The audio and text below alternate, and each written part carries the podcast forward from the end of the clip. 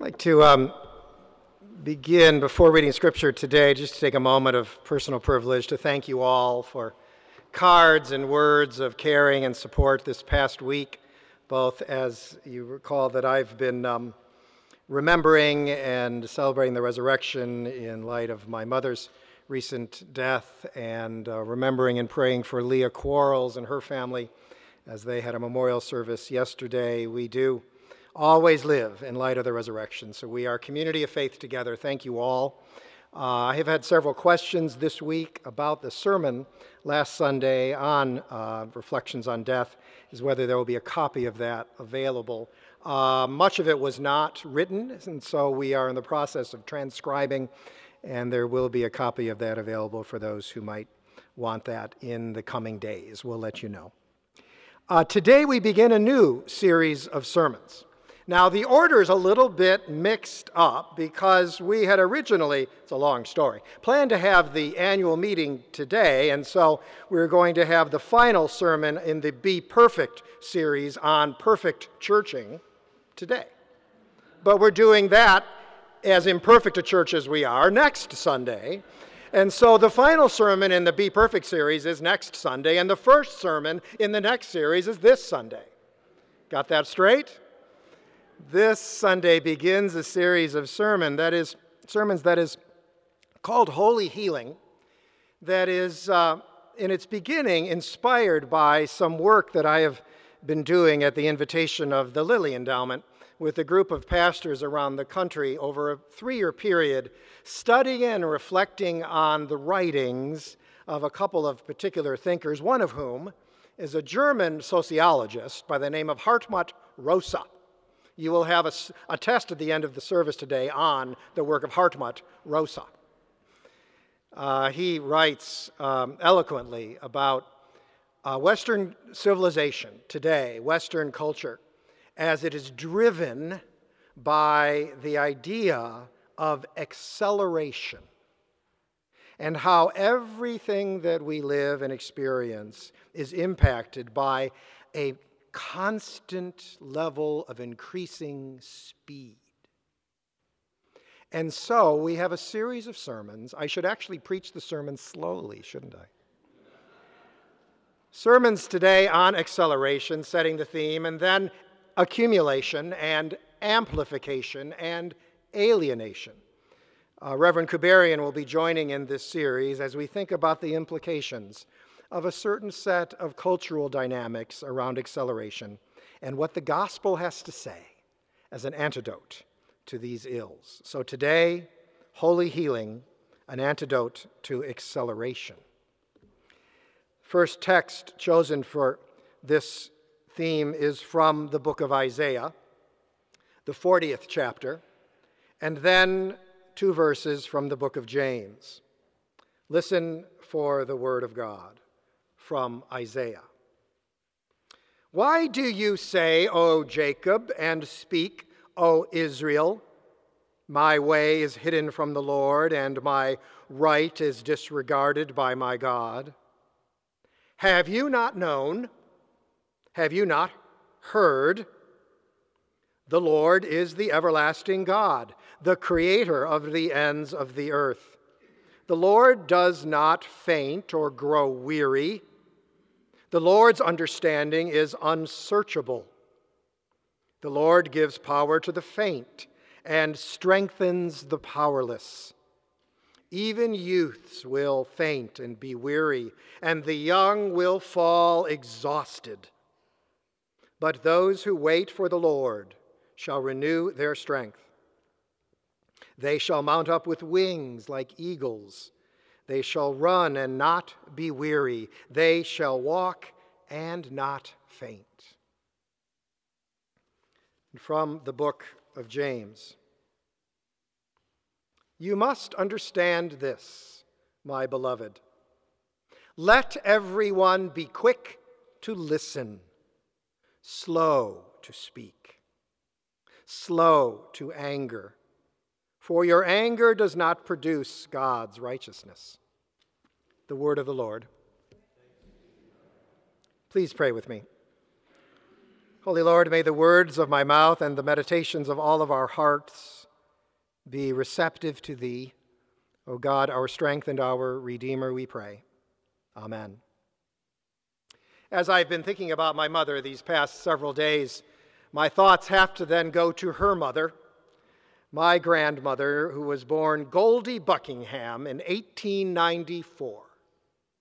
Goldie Buckingham was born in Vanlue, Ohio, which is a small town outside the big city, which was Findlay, Ohio. Now, in Vanlue, Ohio, so the family story goes, my grandmother's grandfather, go how many generations back then, owned the general store. Now, because he owned the general store in Vanlue, Ohio, he owned the first automobile in Vanlue because he had to go to Findlay to get supplies for the store. And he also owned the first telephone in Vanlue, Ohio, in that general store where everyone had to go to make a call if they needed to get to Findlay. When the smallpox epidemic came through, so the story goes, his wife, my great, great, I don't know how many greats back, grandmother, uh, yelled at him across the store to hang up the phone for fear smallpox would come across the phone line.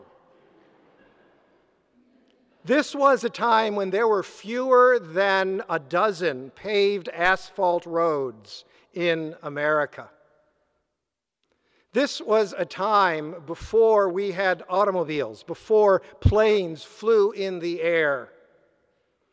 This was a time when the fastest thing was the train, chugging out west. Shy of her 99th birthday, my grandmother still spoke of that time and spoke of what she saw, even in the 1980s what she saw of our culture and people around her, she would say to me, People look so busy. People are moving so fast.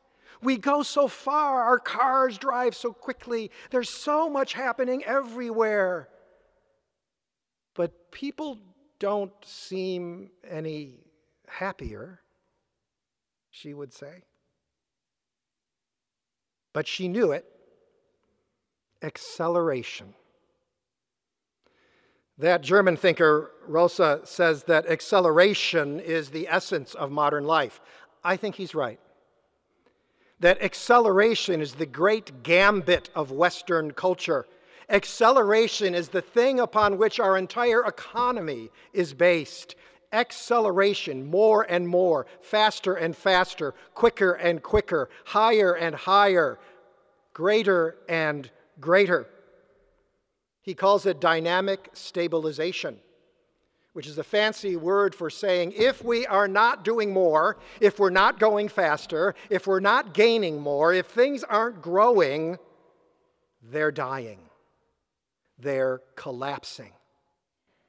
It is the wager that we have made and shaped our lives around. It has brought wonderful things to us, no question but it has also brought an underbelly of false promises and lost hopes. When the very thing that acceleration promises us is the very thing it denies us, which is more meaning, more time, more happiness.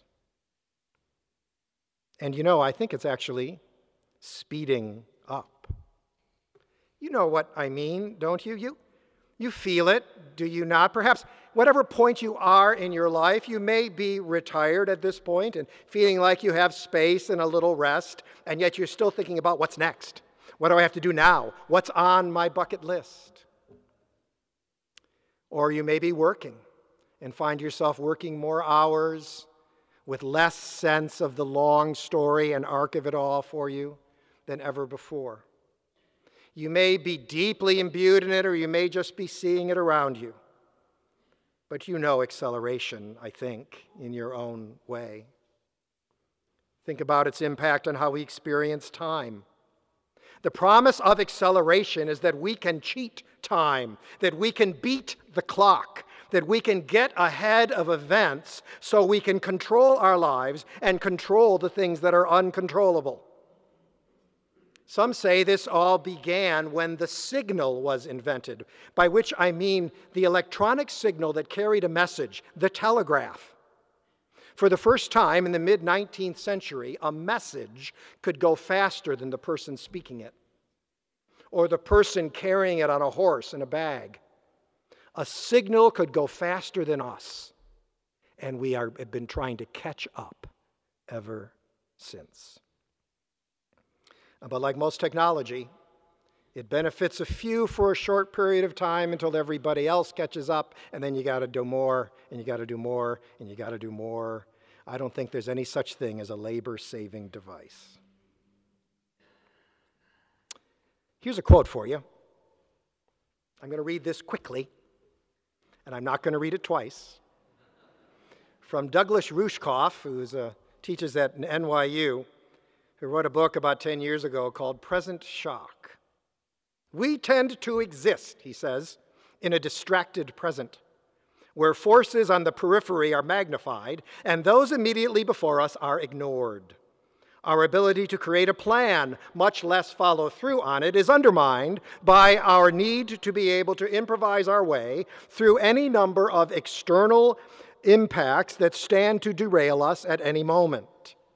Instead of finding a stable foothold in the here and now, we end up reacting to the ever present assault of simultaneous impulses and commands. It is a static hum of everybody trying to capture the slipping moment. I think that that is just a linguistically accelerated way of saying we can't catch up. Telling long and careful stories that unfold through time, or setting goals and visions that require the same kind of long term care and open future, that all seems a little quaint, unrealistic. Instead, the culture, however you participate in it, seems lost in the immediate in the tweet, in the status update, in the TikTok video, or the sound bite. And we don't have any time to figure it all out. Now, I, I see young people here in the sanctuary, and I, I will say that I see this in many young people who are taught in college these days. You should know that they should expect to move from career to career not just job to job, career to career, as much as a dozen times in their working lives. With the most achievement oriented among them proudly wearing the badge of three different careers and their own nonprofit, failing fast and selling it off, all before they're 30. We feel disconnected from the past and uncertain about the future. Think for a second even about how that impacts space. The transportation revolution experienced by my grandmother, with the acceleration of our moving, hasn't actually saved us any time. Some research has suggested that if you look at how much time we spend working to buy our cars or our tickets, how much time we spend taking care of it, how much time we spend going to and coming from. And if you monetize that and give a value to it in the end, we are not moving any faster at all than we were 150 years ago. We're just going farther. And as we go farther, like a drop of oil on water, we spread but we don't pierce the surface. We spread, but it all thins a bit, and we don't see above. We lose a sense of rootedness and we lose a sense of transcendence. And space changes. In so many ways, the promise of acceleration, of acceleration to help us control the uncontrollable has in fact made the uncontrollable ever more present to us and made us ever more eager to control. Hence this sermon series. We are less rested. We are less at peace. Some of us, I myself, feel like I'm falling further and further behind. Ah, ah, but, but, but, you might expect from the title of this sermon series, Holy Healing, that my message today is that we are not doomed to this. Even as much as I may exaggerate it, however you participate in it, there is an antidote.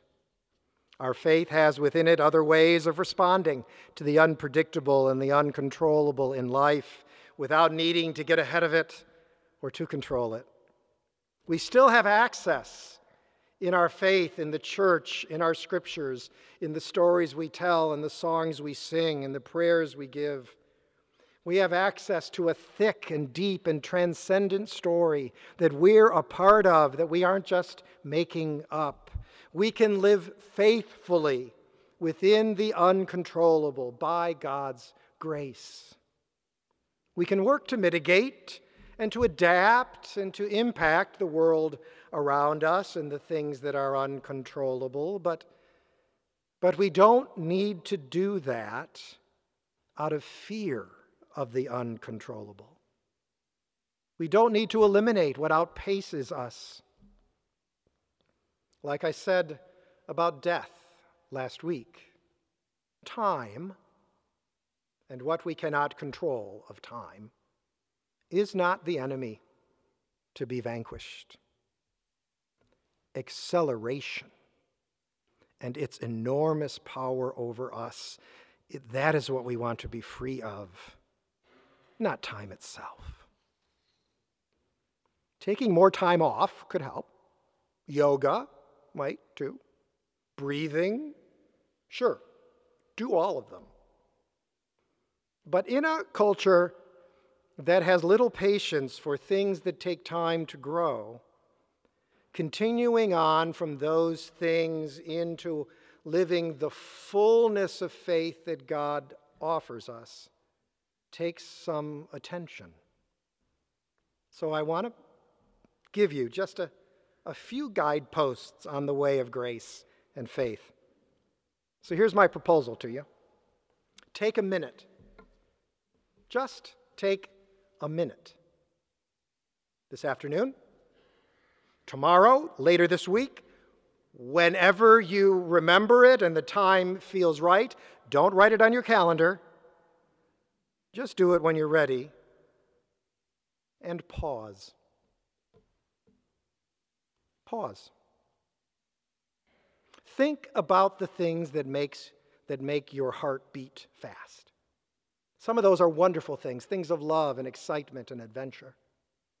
Some of the things that makes our heart beat fast are not of those things, but are of the anxious things, of the accelerating things, of the lists incomplete, of all the demands that seem to impinge.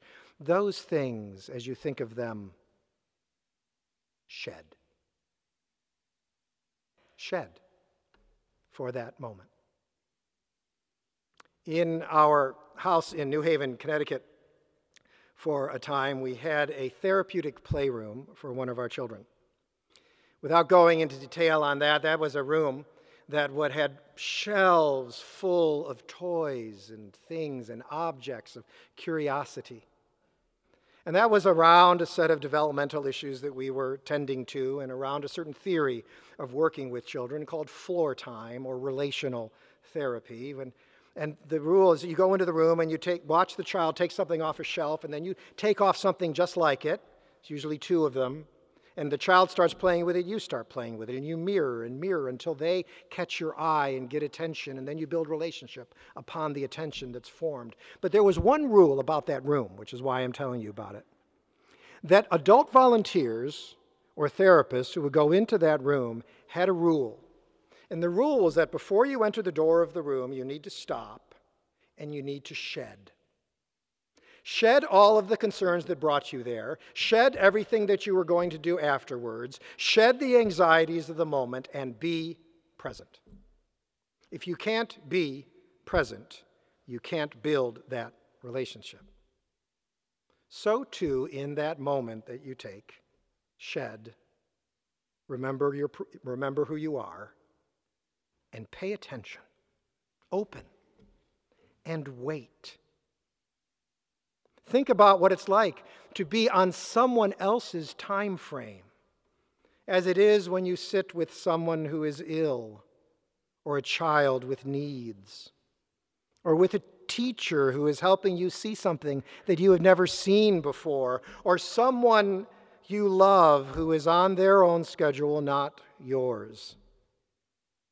This isn't about doing nothing, though maybe for some of us it should be. It is about ceding control for a little bit and learning how to wait even while you're still doing things. And then listen and watch. Hold back when you can. Don't assume you need to know everything. Don't necessarily be the first person to talk. Don't necessarily be the person who never talks. And remember that word from the book of James be quick to listen, slow to speak, slow to anger, and give your time to God. And then let go and reach out. We don't have to own everything. We don't have to go everywhere or have everything revealed to us. In Christ's Spirit, we can, be, we can both find and be the antidote to the false promises of acceleration all around us. You can be well. You don't need to prove it, just receive it. And by the Spirit of God, you can find strength inside when you can't control what's on the outside, thankfulness inside, no matter how much regret you carry. You can find the ground that you can walk on with grace to guide you. You can find hope for tomorrow, even if tomorrow doesn't look like you thought tomorrow was supposed to look like when you thought about it yesterday. Spy the transcendent and the holy and God at work, and let Christ's Spirit in. Now, does doing all of that assume that you are free or that you have privilege or that you have resources to be able to step back from life for a while to find those things? Do those of us here in this room or in the world around us who have demands on us, whether we've chosen them or not, and limits on us such that we can't take the time to do all of that, do we just have to give up on the idea? Maybe. But maybe, maybe you do need to find time. But please don't be fooled by that demand. For what I'm talking about doesn't require an empty room with a pillow or an open calendar or freedom and wealth and health. It just requires heart and a willingness to leave those things that burden you aside for a little time, a fulsome instant or two, with a perspective and a prayer that fills that instant or two just enough to let you pause, shed, open and wait, listen and watch, let go and reach out. This can be a dedicated space this can also be walking on the street or in the soup kitchen or in the boardroom or behind a desk or in the therapy room or driving to the hospital or at a ball game. You fill in the rest. All the places and moments when you can just take a pause, shed, open and wait, listen and watch, let go and reach out and time and space and work and life and priorities and more will make a little more sense. Isaiah knew that. He gives power to the faint, Isaiah said, and strengthens the powerless. Even youths will faint and be weary, and the young will fall exhausted. But those who wait for the Lord shall renew their strength.